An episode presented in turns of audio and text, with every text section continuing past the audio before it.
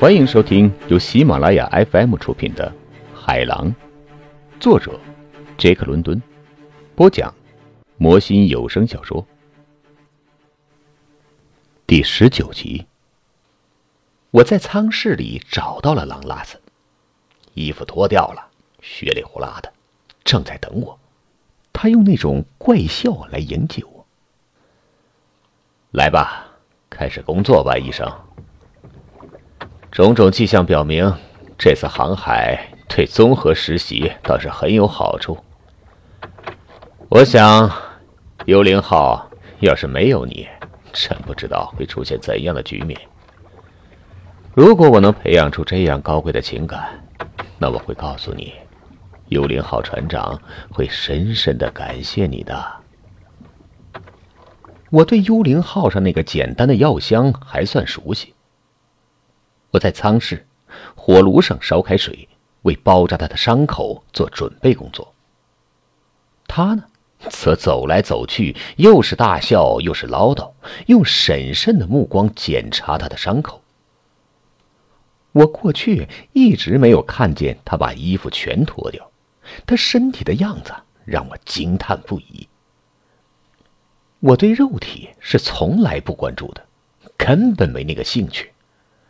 但是此情此景，我的艺术兴致极浓，忍不住欣赏他的奇迹。我一定得说，我被狼拉森身材的完美线条深深的迷住了。我可以毫不夸张的说，那是一种无可挑剔的美。我已经见识过船首楼里那些海员，他们中间有些人肌肉健壮。但是他们总有美中不足的地方，有发展不足之处，有发展过分的现象，一点歪扭或者一点驼背破坏对称的情况。脚不是太短就是太长，或者肌腱太显露，或者骨头多暴露，或者太小了些。奥弗迪奥弗迪被我视为一个总体线条令人赏心悦目的人。可是，尽管令人赏心悦目，但是那种赏心悦目的角度，我称之为女性的美。然而，狼拉森是男人的类型，是男子汉的，完美的近乎神了。他活动身子或者抬起胳膊之际，那些非凡的肌肉在缎子般的皮肤下面跳跃和滚动。我忘了说清楚。紫铜色的肤色只是在脸上才有，他的身体由于他是斯堪的纳维亚人的血统，粉中透白，如同肤色最好的女人的皮肤。我记得他抬起手臂去抚摸他头上的伤疤，我看见那二头肌宛如一个活物在白色的护皮下活动。啊，正是那些二头肌，有一次。差一点要了我的性命。我看见他们爆发出了一次又一次致命的打击。我目不转睛的看着他。我一动不动的站着。一团消毒棉花在我手里滑落出来，掉在了地上。他察觉到了我，我这才意识到我一直在盯着他看。哦。老天爷把你捏造的完美无缺，我说。是啊，他反问道。我自己也经常这么琢磨，却弄不清楚其中的缘由。用途？他打断我说：“身体生来就是为了使用的，这些肌肉生来就是抓东西的。”撕裂东西的，摧毁在我和我生命之间制造麻烦的活物。但是你想到别的活物了吗？他们也有肌肉，不是这一种，便是那一种，生来抓东西、撕东西、摧毁东西。这些东西来到了我和我生命之间，那我就把它们抓住，把它们撕裂，把它们摧毁。目的却不能解释这些，用途可以。用途不是美丽的。我表示反对。哦，照你这么说，生命也不是美丽的。他微笑起来。可是你说老天把我捏造的很完美，你看出这点了吗？他把腿和脚做好准备，脚趾头窝起来按在舱室的地板上，肌肉、疙瘩、棱角和大块立时在皮肤下面蠢蠢欲动，隆起来。摸一摸吧，他命令道。哦，他们像铁一样坚硬。我还注意到，他的整个身体无意识的抽缩在一起。既有张力，又很激情。肌肉舒展随和的铺陈在臀部，延伸到背部，跨过肩膀、臂膀，悄悄抬起来。上面的肌肉立即绷紧，手指弯曲起来，手像鹰爪一样，连眼睛也变了表情，出现了机灵、审时度势和投入战斗的亮光。嗯，稳定，均衡。他说：“立时松弛下来，让身体回到闲散状态。脚用来站稳地面，腿用来站立起来，并且帮助抵抗。而且臂膀和手、牙齿还有指尖，我用来发力杀死对方，或者被对方杀死。目的不，用途更适合这个词儿。”我没有争辩，我已经看见了原始打斗的野兽的机械原理，而且我留下了极其深刻的印象，仿佛看见了一艘伟大的战舰或者大西洋舰艇的发动机。想到船首楼那场激烈的搏斗，我惊奇的看到，他的伤势并不重。我很得意能够干净利落的把伤口包扎上。除了几处厉害的创伤，其余的伤口只是肿块和裂口。掉下船去之前受到的那次袭击，在他的头颅上开出了几英寸的口子。在他的指导下，我先把伤口边沿的头发剪掉，把这处伤口清理干净，缝合起来。他的小腿肚伤得很厉害，看上去像是被猛犬咬了一口。他告诉我，有个水手用牙齿咬住了小腿肚。大家一开始就上了口，紧紧咬住不松口，一直被拖到传手楼的楼梯顶上。他用脚踩，才把他踹下去。哎，我说过，安普，你是一个手很巧的人。朗拉森说：“见我的工作干完了，你知道。”我们缺少一个大副，今后你就管起来吧。一个月收七十五块钱呢，船前船后就叫你樊卫登。可我我不懂航海术，你知道的。我紧张的说：“呵呵，这一点关系都没有的。我我真的不想坐在那个高位上。”我反对说：“我现在打杂身份低微，总觉得已经够对付的了。我没有经验，你知道，碌碌无为的人往往有些福气。”他微笑起来，仿佛这事已经敲定了。我在这艘地狱船上做不了大副。我毫不退缩的说：“我看见他的脸阴沉起来。”眼睛里露出了凶残的光，他走到了他的舱室门口，说：“现在，凡伟登先生，晚安。”“晚安，拉森先生。”我有气无力的回答道。您现在收听的是由喜马拉雅 FM 出品的《海狼》。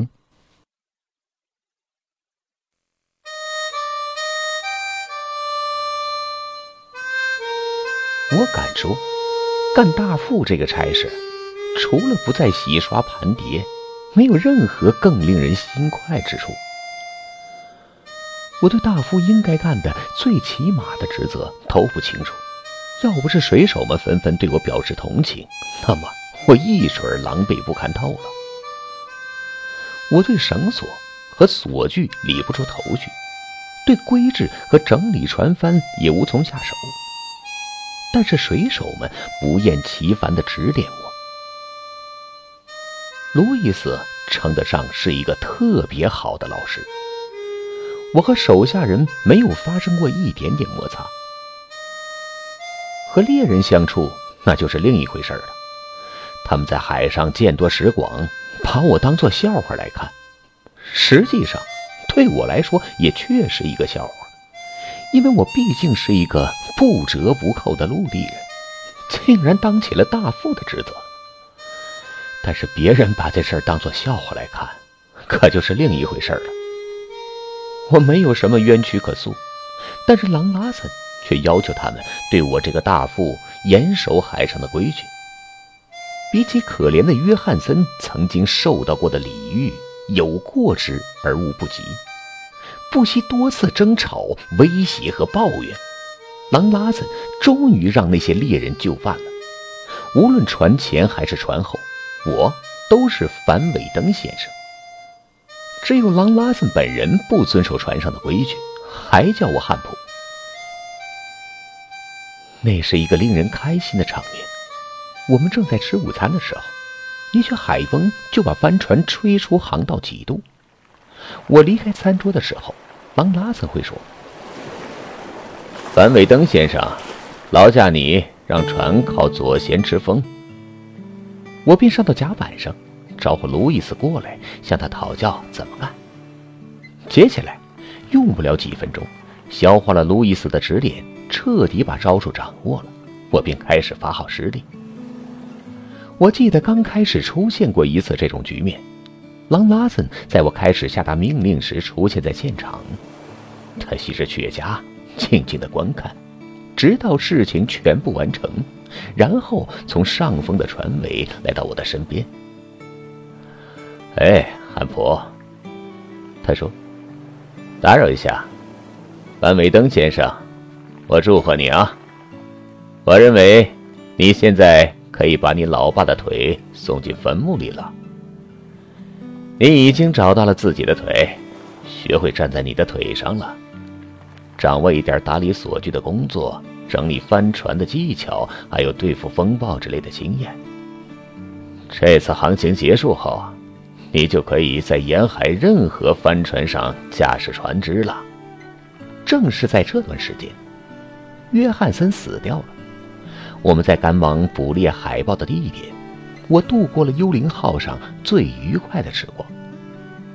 朗拉森对我很宽松，水手们帮助我，我也不必再和托马斯·马格利奇磕磕绊绊生嫌弃。我可以毫不掩饰地说，随着日子一天天过去。我发现我自己内心暗暗滋生了得意之情。局面非常有趣，一个纯粹的陆地佬当上了船上的大副，我无论如何还可以独当一面了。在这短暂的时间里，我渐渐地喜欢上了我脚下的幽灵号带来的起伏跌宕，跟随它向西北方向航行，穿过热带海域。到小岛上装填淡水。然而，我的幸福掺杂了许多杂质。这种幸福只是相对而言。过去的苦难多多，将来的苦难难料。一段苦难较少的时光一晃而逝。幽灵号，就船上的水手情况来看，是一条地狱船。怎么说坏都不过分。他们从来没有安静一会儿，也从来没有和平一会儿。狼拉森对他们试图要他的性命，在船首楼里对他穷追猛打，耿耿于怀，故意和他们找茬。早上、中午和夜里，以及整个夜晚，他都不让自己闲着，存心让他们活命活得悬心吊胆。他懂得小事引起的心理作用。正是通过小事情，把那些水手逼到了发疯的地步。我看见哈里森从他床铺被叫了出去，把一把放错的油漆刷子摆正位置。两个在下面值班的水手从酣睡中被叫醒，陪伴他值班，看他值班。小事情，没错，但是让这样一个头脑的成千的诡计加倍放大，那传送楼的水手们的心理状态就可想而知了。当然，许多怨恨、以怨报怨、环环相报，小规模的冲突在不断的发生。拳打脚踢的事情时有发生，总有三两个人在他们的主子畜生般的手里包扎伤口。由于军火武器分别放在桶仓和仓室里，联合的行动是不可能的。利奇和约翰逊成了狼拉子残忍性格的特殊牺牲品。约翰逊脸上和眼睛里表露出来的深刻忧郁。让我心里流血。利奇的情况有所不同，他身上有太多好斗的兽性，他好像被一种无法满足的愤怒占住了，没有时间发愁。他的嘴唇已经变形，成了一个永远咆哮的形状，只要一见到狼拉森，便会发出嗷嗷的叫声，可怕而吓人。而且我真的相信。那是下意识发出的嚎叫。我看见他跟着狼拉森到处走动，眼睛像野兽盯着驯兽员一样，喉咙里发出野兽般浑厚的呼呼的噜噜声，从牙齿缝间露出来。我记得有一次在甲板上，晴天响日的，我在他肩头上拍了一下，预备下命令。他的背向着我，我的手刚刚放上去，他便噌的一下跳到空中，躲开我，嗷一声叫唤，一边跳一边扭过头来。他当时误以为我是他憎恨的那个人。只要有一点点机会，他和约翰逊都会把狼拉森给杀了。但是机会一直没有到来。狼拉森机警过人。不会留出这样的机会，而且，再说了，他们没有致命的武器，单靠拳头，他们无论如何也不会得逞。一次又一次，狼拉森和利奇打架，利奇立即应战，什么时候都像一只野猫，牙齿、指甲和拳头都派上用场，直打到筋疲力尽或者失去知觉，四仰八叉躺在甲板上。但是他从来不害怕再打一次。一身的恶魔布在将狼拉子的恶魔挑战。他们只要同时在甲板上出现，彼此就会咒骂、吼叫、殴斗。我见到利奇事先没有警告，没有挑逗，突然就扑到狼拉子的身上。有一次，他把自己沉重的匕首投过去，只差一英寸就把狼拉子的喉咙给扎住了。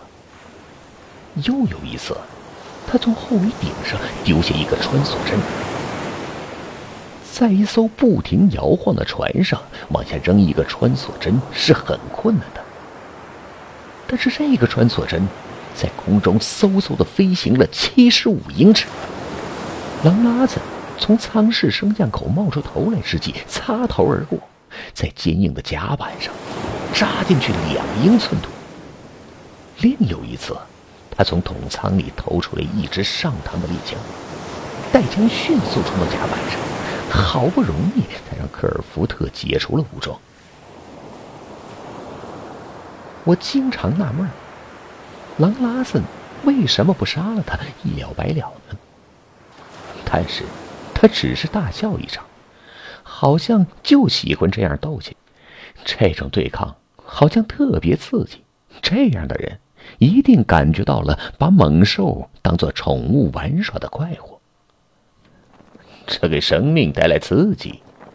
他向我解释说：“因为生命掌控在一个人手里，哈哈，人天生就是赌徒，生命是可以抛出去的最大的赌注。差额下的越大，刺激就越大。